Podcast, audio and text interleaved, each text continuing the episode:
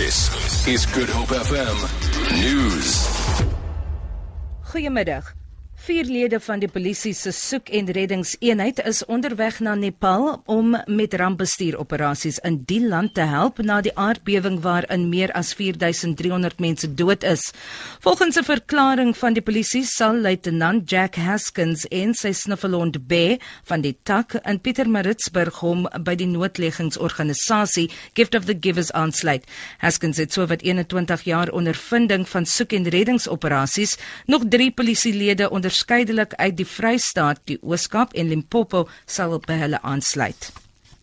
Daar is nog nie 'n een 'n einde in sig in die staking by die Medupi kragsentrale op Lefalele in Limpopo nie. Duisende werkers eis bonusse van R10000 elk vir die voltooiing van eenheid 6 van die kragstasie.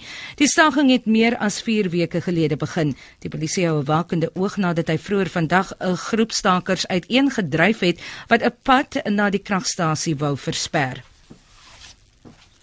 Die weermag sal voortgaan om hulp te verleen aan die polisie in gebiede waar xenofobiese aanvalle voorgekom het.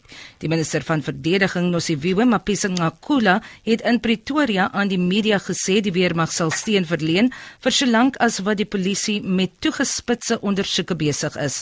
Sy sê die weermag sper gebiede af waar die polisie met deursoekings en beslagleggings besig is.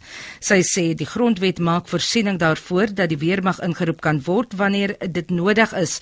Mapisangakula sê in die geval is die weermag ingeroep weens die kommerwekkende toestand wat tot die dood van sewe mense gelei het. Die uitsaai klagte kommissie het die SAIK berusp vir 'n televisieonderhoud waarin die EFF se Mbuyiseni Ndlotsi nie genoeg tyd gegee is om behoorlik vrae te beantwoord nie. Die onderhoud is op 9 April uitgesaai en het afgehandel oor die verwydering van die Rhodes standbeeld by die Universiteit van Kaapstad. Die program SABC Newsroom se aanbieder Eben Jansen is van die lig afgehaal hangende 'n tugverhoor. Die uitsaai Die uitsaai klagte kommissie vereis dat die SAIK se uitspraak voor die einde van April op dieselfde televisieprogram uitsaai. Vir Good Hope FM nuus, ek's Vanya Kluter-Collison.